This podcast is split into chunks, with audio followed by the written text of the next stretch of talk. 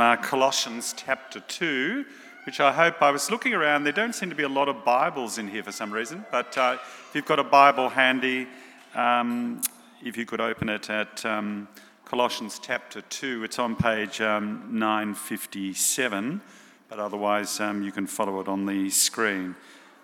Colossians 2, uh, verses 6 through to 15. it's entitled Fullness of Life in Christ.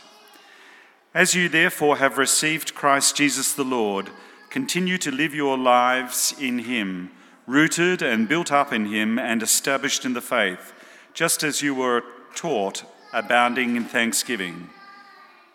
See to it that no one takes you captive through philosophy and empty deceit, according to human tradition, according to the elemental spirits of the universe, and not according to Christ. For in him the whole fullness of deity dwells bodily, and you have come to fullness in him who is the head of every ruler and authority. In him also you were circumcised with a spiritual circumcision, by putting off the body of the flesh in the circumcision of Christ. When you were buried with him in, with him in baptism, you were also raised with him through faith in the power of God, who raised him from the dead. And when you were dead in trespasses and the uncircumcision of your flesh, God made you alive together with him when he forgave us all our trespasses, erasing the record that stood against him with its legal demands. He set this aside, nailing it to the cross. He disarmed the rulers and authorities and made an example of them, triumphing over them in it. This is the word of the Lord. Thanks be to God.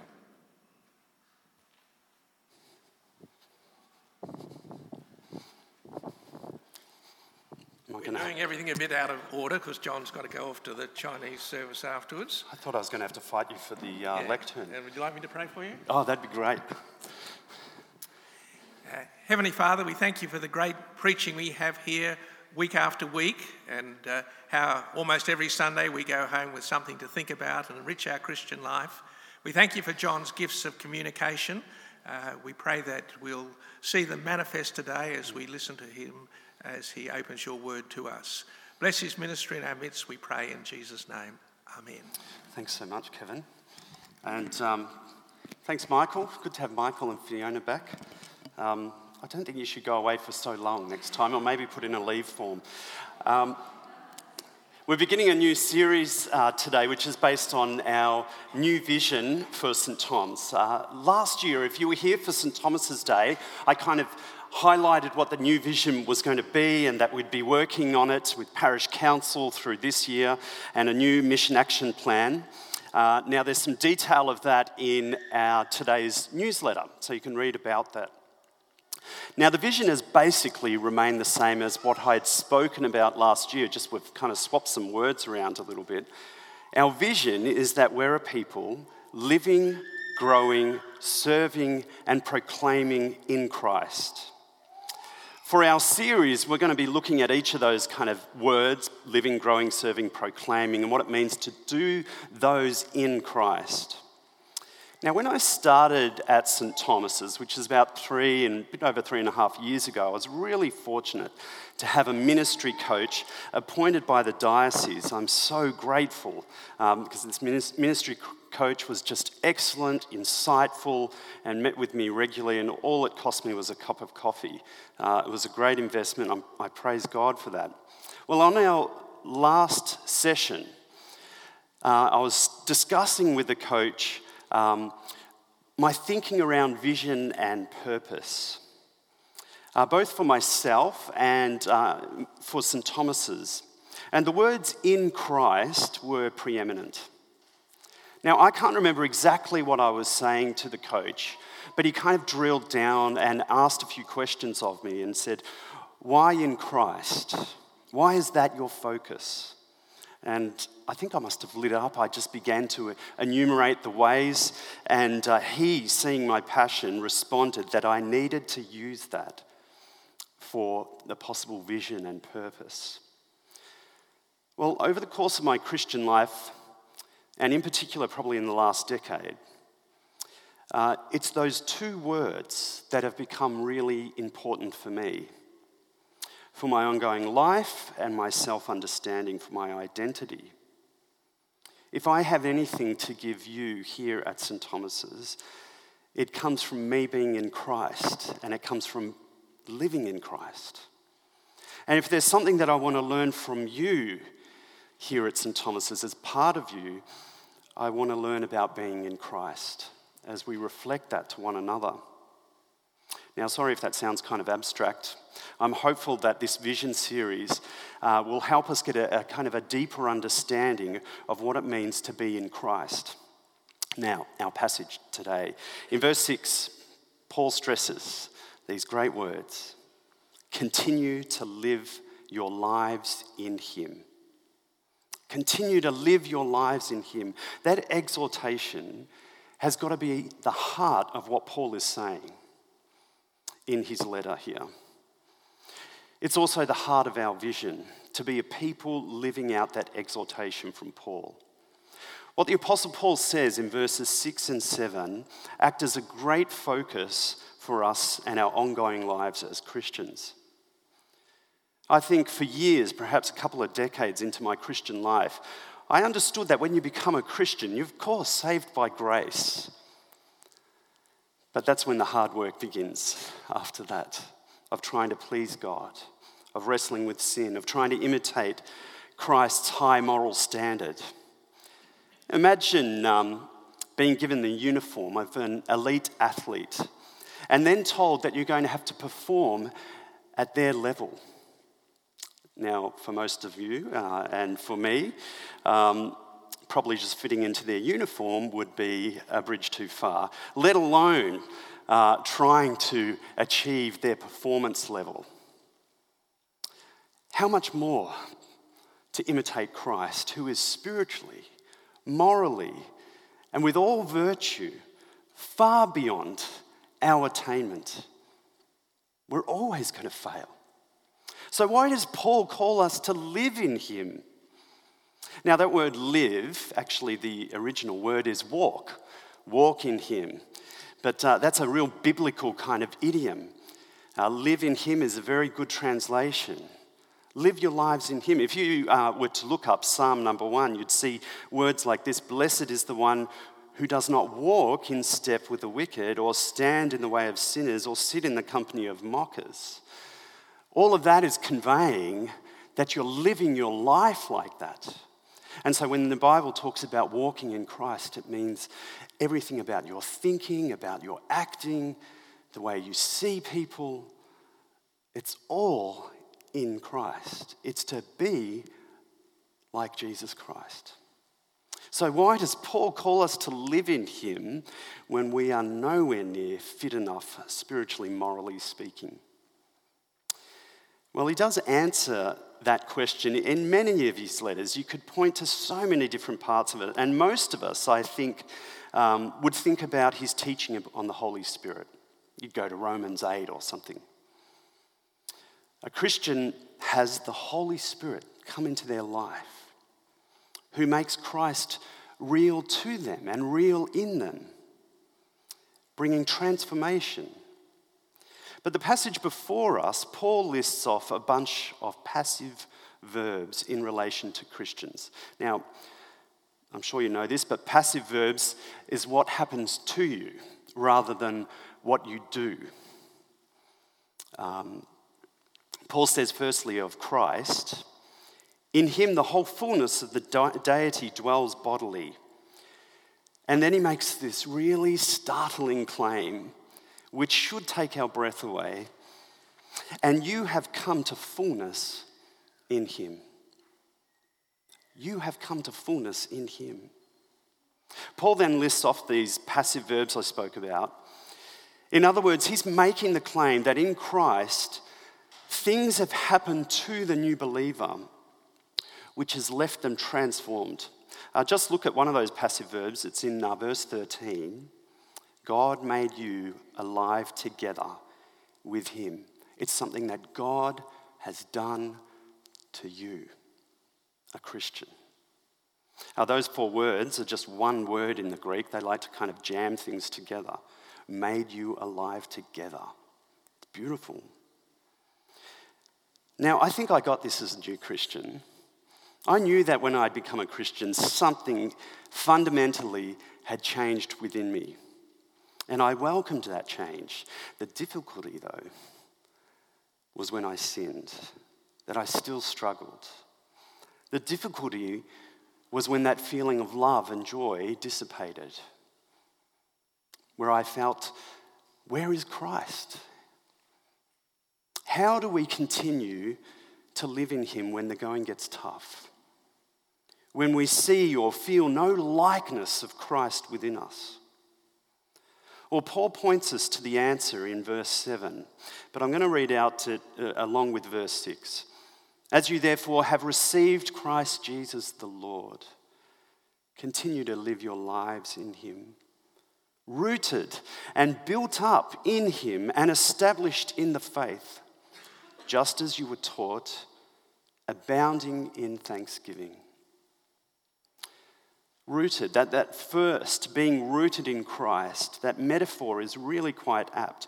For we understand plants, don't we? we? We know that they drink and they feed from their roots through the soil. To continue to live in Christ, we don't simply seek to imitate Him. We need to feed and drink from Him, from His being, from who He is.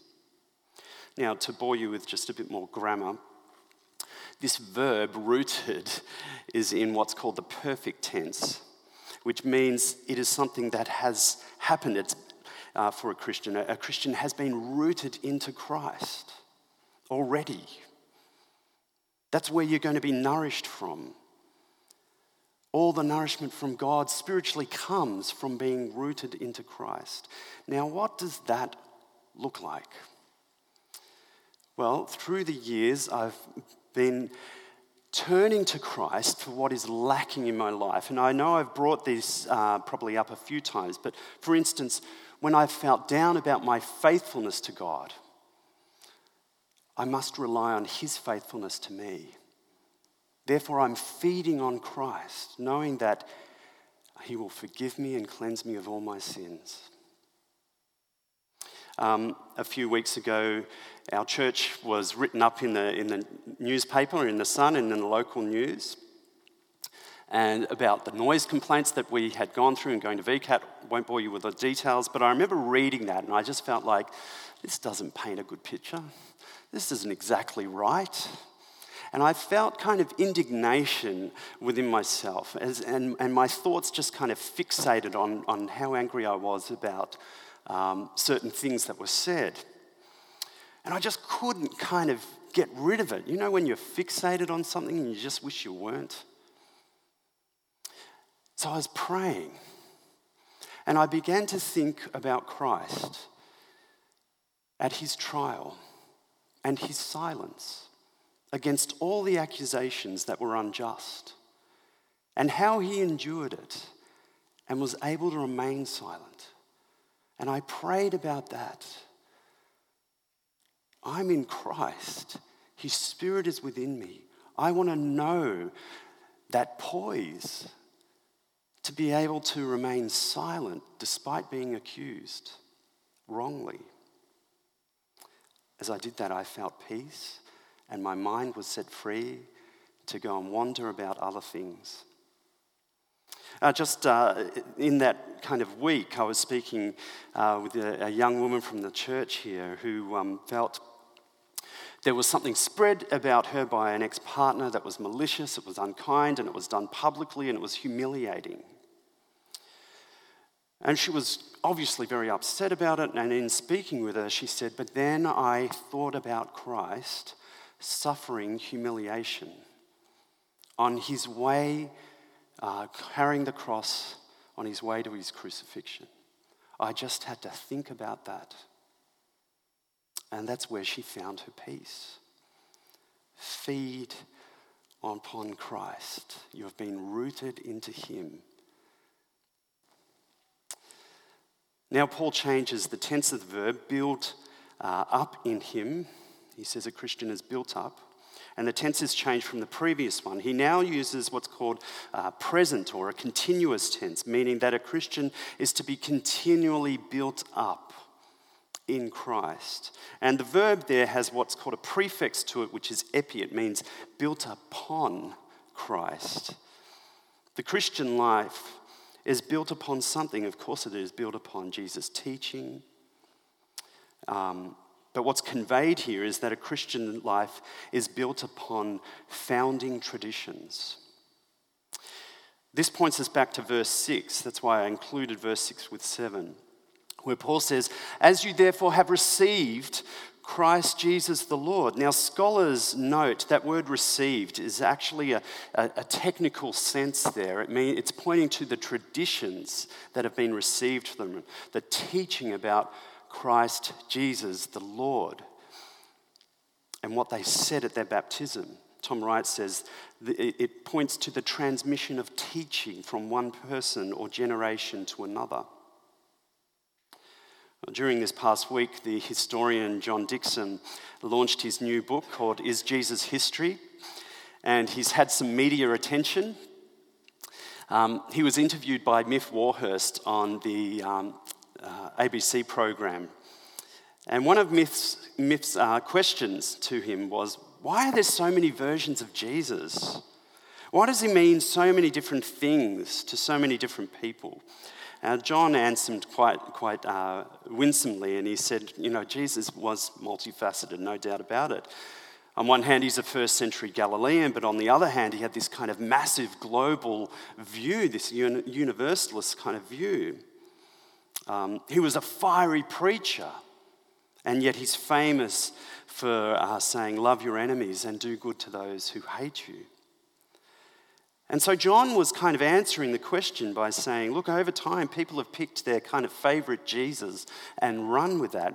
Whereas as a historian, we're trying to hold all the facets together. Now, what John was advocating as a historian should be something that all of us as Christians are doing. We are built up upon Christ, upon all the facets, upon his being, on who he is in his being, all of his teaching, and all of the New Testament teaching about Christ, all of the Old Testament. And Paul indicates this further when he, when he says, established in the faith just as you were taught. The result of all this, having been rooted in Christ, built up in Him, established in the faith, is that we will overflow with thankfulness. What a joyous church we shall be as we continue living in Christ together. I want to finish with a prayer based on what Paul starts with uh, his own prayer at the beginning of this letter to the Colossians. Um, it's from chapter 1, verses 9 to 12. It's up there on the screen. Have a read of that to yourself and think of how it relates to our reading today, uh, to what we've heard. And you'll see there's this great consistency through all of Paul's uh, teaching. And then I'll pray.